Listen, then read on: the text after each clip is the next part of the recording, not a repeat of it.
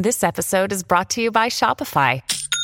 Forget the frustration of picking commerce platforms when you switch your business to Shopify, the global commerce platform that supercharges your selling wherever you sell. With Shopify, you'll harness the same intuitive features, trusted apps, and powerful analytics used by the world's leading brands. Sign up today for your $1 per month trial period at shopify.com/tech, all lowercase. That's shopify.com/tech.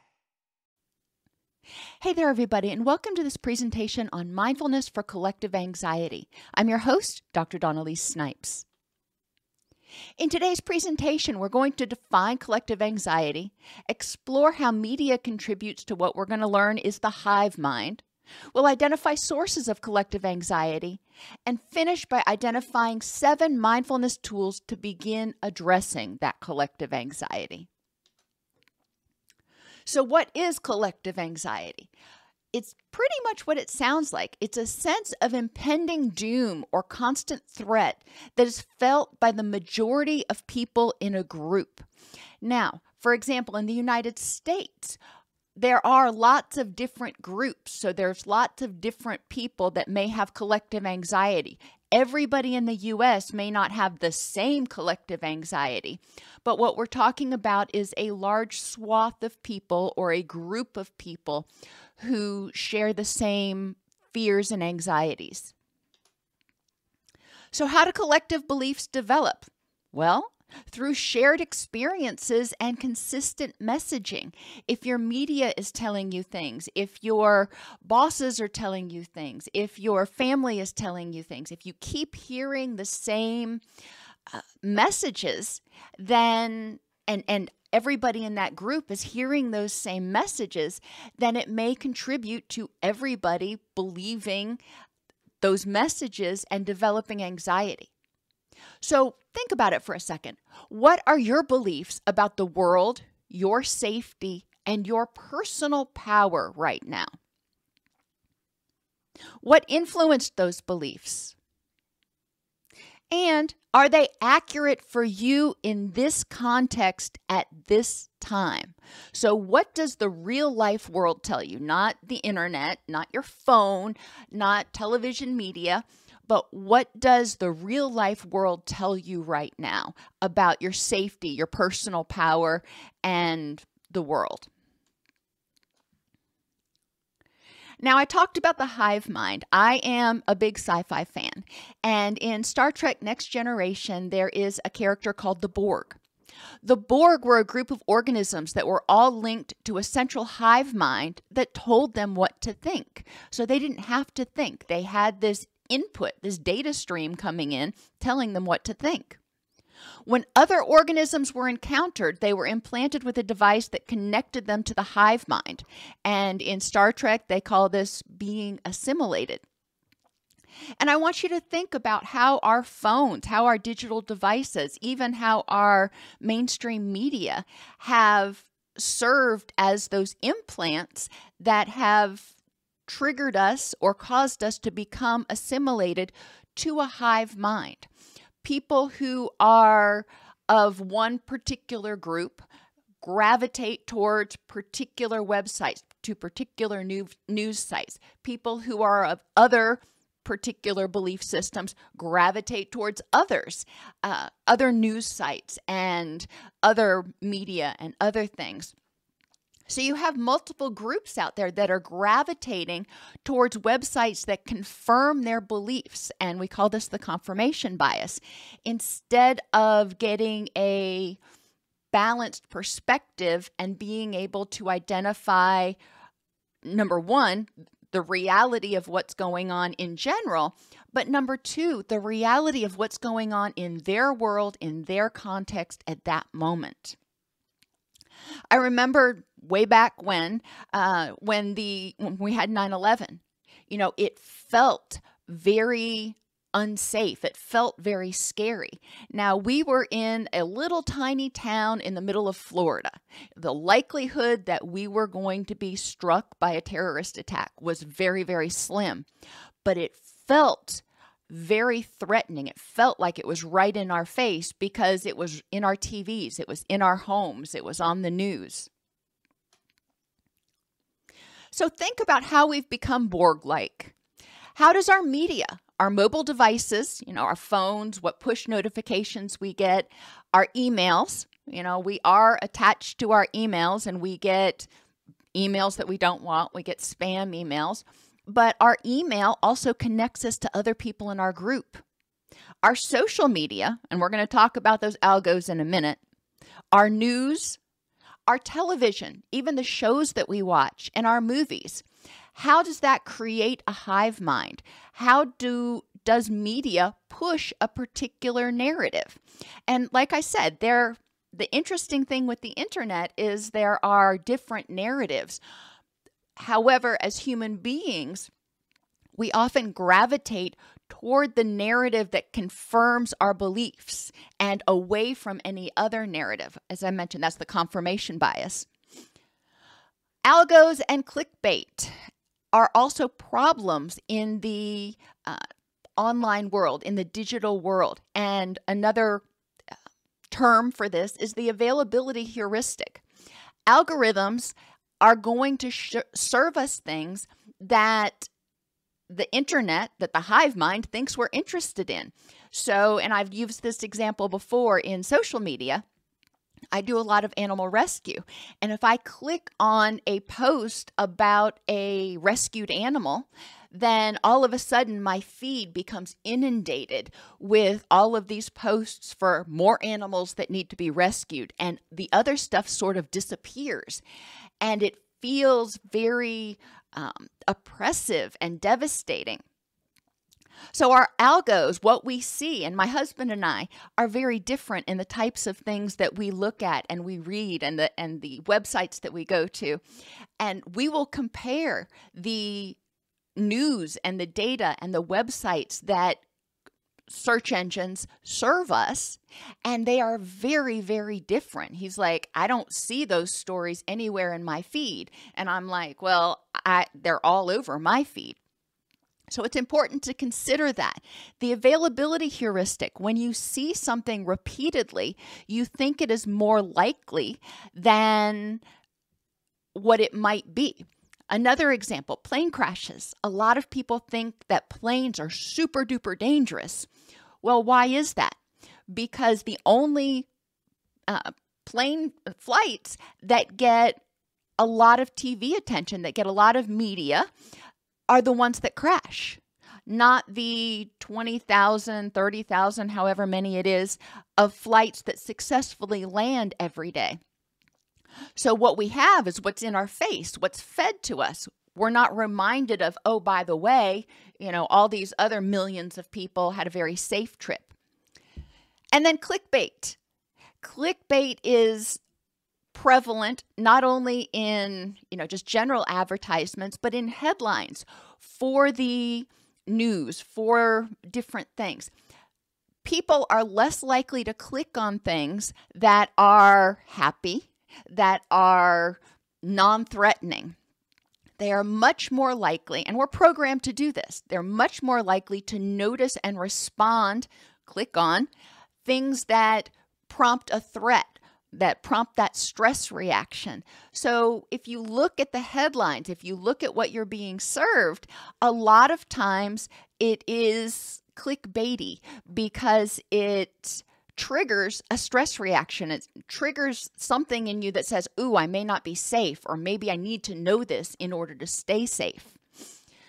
Messages we get from those algos and the clickbait, everything is bad.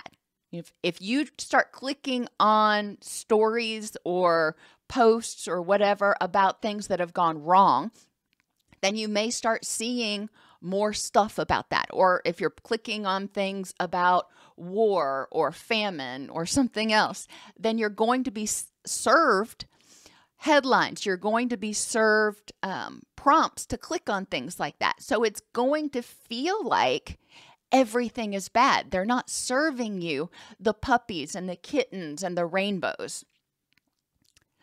You also may start believing that the world is dangerous.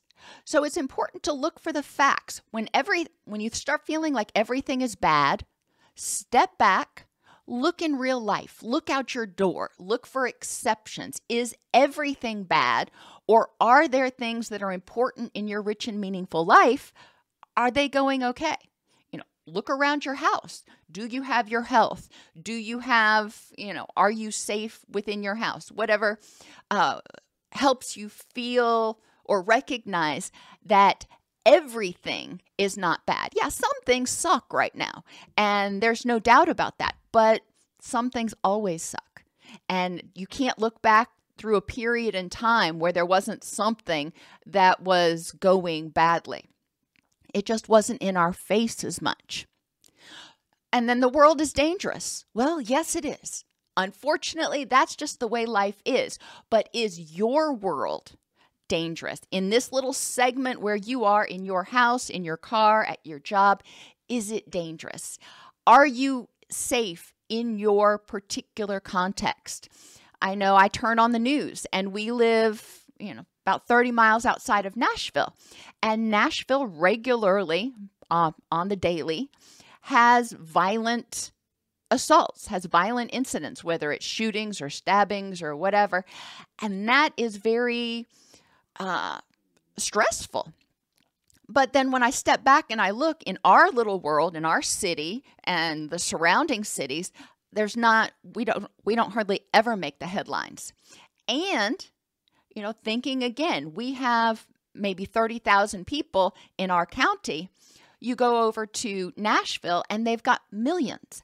And so the proportion of people that are experiencing violence isn't nearly as big as one might think, because it's not, this is not happening in a community of 30,000. This is happening in a community of like 1.5 million or something. So it's important to really, do some math and consider the reality. Yes, it's unfortunate and it sucks and these things are awful, but how unsafe are you actually? And finally, I'm helpless. And this kind of goes with the world is dangerous. Again, look for the facts. Are you completely helpless to protect yourself, to change your situation? There are some things that you're not going to do. You're not going to go to certain places at midnight by yourself. That's probably not a good choice, but you are empowered to choose doing things that help keep you safe. We also see biased presentation, one-sided or not all the facts. It's important to recognize things like cannabis are coming up right now. And a lot of people are very passionate about their feelings on cannabis legislation. But it's important to recognize, for example, when something is legalized or made so at the federal level, it doesn't necessarily mean that it's going to be legalized or made so at the state level. So it's important to recognize this. And a lot of times if your particular media stream is wanting to get you upset or energized or motivated to do something, they're going to present only their side. So this happened. However, and it's important to recognize what's going on. So, for example, cannabis legislation. If the feds decriminalize cannabis, okay, it's no longer criminal at the federal level. Doesn't mean it's no longer criminal at the state level. So if you are very anti-cannabis, it's important to look at your state level and say, am I in my area, in my state, is this going to affect me at all? And sometimes they only present part of the issue. You have a lot of things that politicians want to motivate you to do, that people want to motivate you to do, but they fail to present the entire picture, the pros and the cons, because there's pros and cons of everything. And it's up to us to step back and go, okay, that sounds pretty awful. Is there any opposing viewpoint? Is there any more information that I need to get the whole picture? And then, as I mentioned before, flooding. The media regularly floods us with what they want us to see. And I mean social media through the algos, as well as news media and, you know, even television. If there is a message that they want to get out, then it's going to be pushed out. And the more you see it, the more you believe it. It's like, okay, well, it's on this website, and this website, so it must be true. And it's important to step back again and look at the reality. Is this, I'm being told this over and over and over again to try to get me to change my belief, but is this something that I really want to change my beliefs about? How has this controlled narrative contributed to the development of collective anxiety? How has this controlled narrative made people start believing I need to have my mobile device with me at all times in order to stay safe? I need to have my push notifications on. I need to have this with me. Otherwise, I might miss something and be in danger. And back in the 80s, we didn't have those mobile devices. We had to look around IRL and say, am I safe right now? What's going on right now? And I think we were a lot less anxious because we weren't constantly being inundated by what was going on. You know, I'll date myself a little bit here. I remember when President Reagan got shot, and that was all over the news, but the news was on the television, and the television was in my house, and I didn't hear about it until I went home that evening after school and, you know, saw the news report. So it's important to recognize that media, that flooding, that constant input contributes to our anxiety, because if we believe we need to have it on 24/7 to stay safe, then we're constantly being bombarded with clickbait, negativity, etc. The media also tries to convince us that we need to believe what they tell us, not what you see. So you go outside, go to your grocery store, go to your local mall, go wherever, and what is the condition? What is going on in your part of the world? What is going on? You know, are the shelves full? Are the shelves bare? Are people struggling to pay their bills in your area, or are they making it just fine? You know, what is going on in your part of the world? Another thing media tries to get us to believe is that everybody who's anybody is doing it. They are buying this product, or they're doing this activity, or they look like this. And it's important for us, again, to step back and look and say, okay, I'm looking around at the people around me, and they are not waif-like in their stature. You know, everybody who's anybody is not trying to get rid of all of their body fat, for example. And other messages that you get from media. You know, whatever the message is that's telling you you should do this, look around in your environment, the people you care about. Are they doing it? Or is this what the media is trying to convince you? And what else? In what other ways has media, especially digital media, made us feel like we have to have it with us, made us feel like it's basically implanted? If it could be attached to us, it would. Collective anxiety themes that I constantly see in subscribers, in comments, as well as in practice. People think it's all bad and we are doomed. If you don't think or feel a certain way, then you're not acceptable.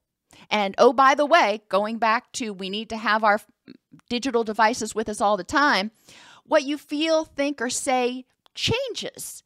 And you must be online to get that memo. And if you don't get that memo, you're screwed. People can steal your identity, troll your posts, or virtually attack you 24/7, 365. So you have to be hypervigilant. You have to be online. You have to be checking. Well, yeah, unfortunately, we live in a situation where people can steal our identity, but it's going to be important to identify, you know, if I post something on my wall on one of my social media sites, okay. If somebody trolls it, okay.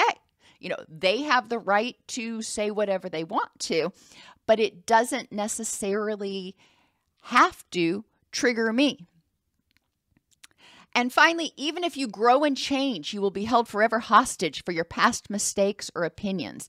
And this one really bothers me because people may have an opinion about something and based on the information they have. But as they have more information or as they grow, as they develop, as they have new experiences, they may change their opinion.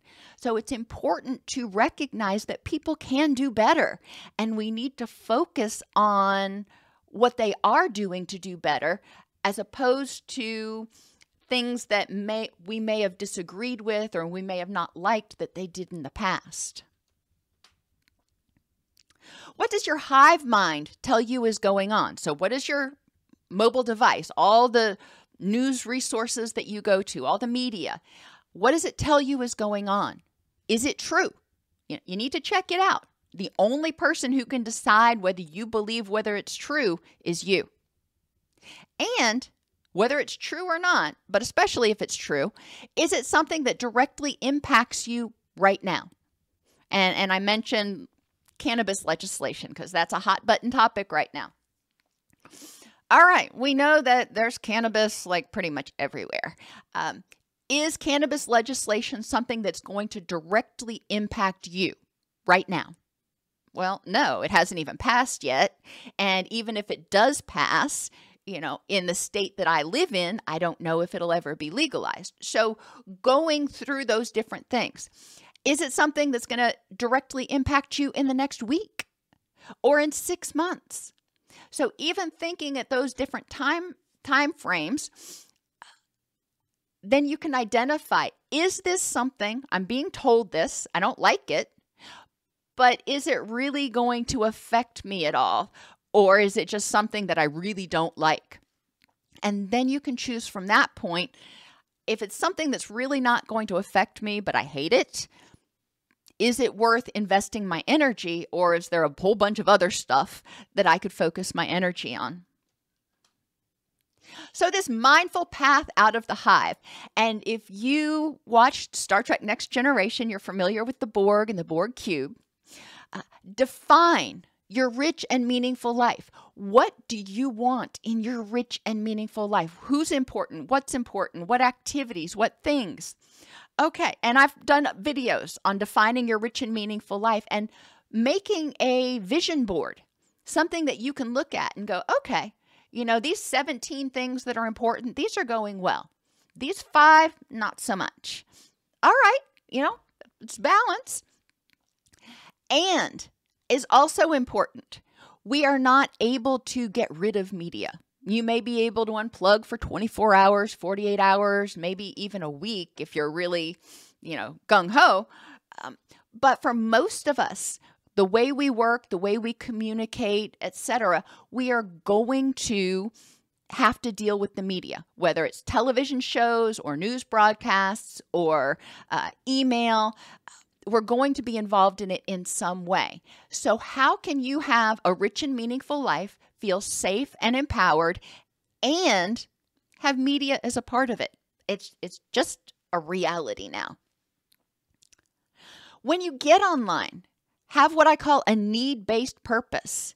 If the media causes you stress, causes you anxiety, then when you do get online, make sure you have a reason for doing it. Why are you using your energy to go online right now? And we're going to talk about the impact in a minute.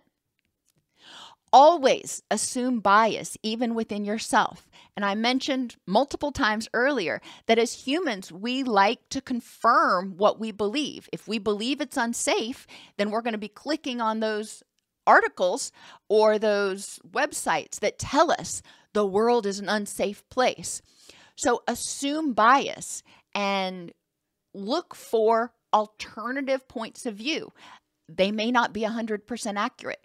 You know, virtually no point of view is 100% accurate because there's so many blind spots.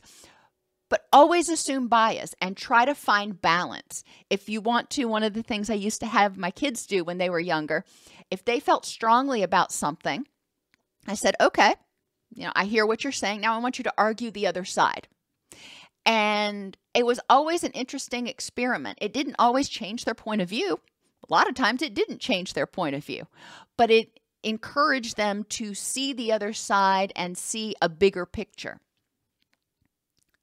Remain mindfully aware of the impact of the media on your pacer health. And so when you get online, how does it affect you physically? Does it stress you out? Does it drain your energy? Does it make it harder to sleep? Affectively, does it cause you distress? Does it cause you anger, anxiety, depression? Cognitively, does it make you start questioning things, or does it make you feel overwhelmed and confused? Relationally, when you get on social media, is it detracting from the time you could spend with the people that are important in your rich and meaningful life? So be aware of the media and its sort of nefarious impact. And again, I'm not talking just about search engines or social media. I'm also talking about television, and because we can, quote, binge watch movies and television shows for hours and hours and hours. But when you're doing that, you're also not engaging with the people and the activities even that it might be important in your rich and meaningful life. Recognize what you can and cannot or will not control. There are some things like trolling, for example. If somebody's trolling posts that you do, you could go on and you could argue with them, or you could spend your time just constantly being hypervigilant so you can go in and block people. And that's exhausting. Is it worth your energy? You cannot change their opinion, likely. Okay, so I'm not going to try to, what we call in my area of the world, spit into the wind. But I'm also going to choose not to try to do that. I know I can't do it, or it's very unlikely that I can be successful. So I am going to choose. I will not try to control this. I'm going to use my energy to control the things I can, to make my center of the world, to make my little area be as rich and meaningful as possible. And then identify ways to get your needs for information, support, etc. met, okay, here we go, in real life. That could be actually calling somebody on the telephone, or if we want to keep a digital device in there. I have a lot of friends who don't like talking on the telephone, and I don't particularly love it either, but we can text, and we are texting back and forth, communicating with one another, but we're not getting outside input, if you will. So identify ways to get your needs for things met in real life. Now, information, for example, all right, you are probably going to have to go online. So what sources of information are helpful? And like with health information, I always encourage y'all to go to PubMed, because that's where the journal articles are. Get it from the horse's mouth, not just the one study that they cherry-picked that confirmed what they wanted to tell, but what's the big picture? An immense amount of time and research goes into producing these videos. So please support our continued mission to make practical tools available by donating at DocSnipes.com/donate, joining the channel at DocSnipes.com/YouTube, or even sharing the videos with others to help them get some of this information, and watching the ads, because the ads do help defray some of the expense of the production. Sometimes. Collective anxiety develops when a group of people share a set of beliefs and fears. Modern media strongly contributes to collective anxiety through controlled messaging and 24/7 access. Like Hugh in the episode of Star Trek Next Generation, I, Borg, Love that one. It is often very scary for people to disconnect. He reports feeling very overwhelmed because he went from having thousands of voices in his head to only having his. And he hadn't heard his own voice for so long, he didn't know what he thought anymore or ever. But like Guinan says from that same episode, resistance is not futile. Spend time letting your world tell you what's going on. Become mindfully aware of your feelings, thoughts, and needs, and resist being told otherwise. Set those boundaries. If you feel a certain way, okay. Don't let the media, don't let the internet tell you how you should feel. And remain mindful of the impact of your screen time on your rich and meaningful life.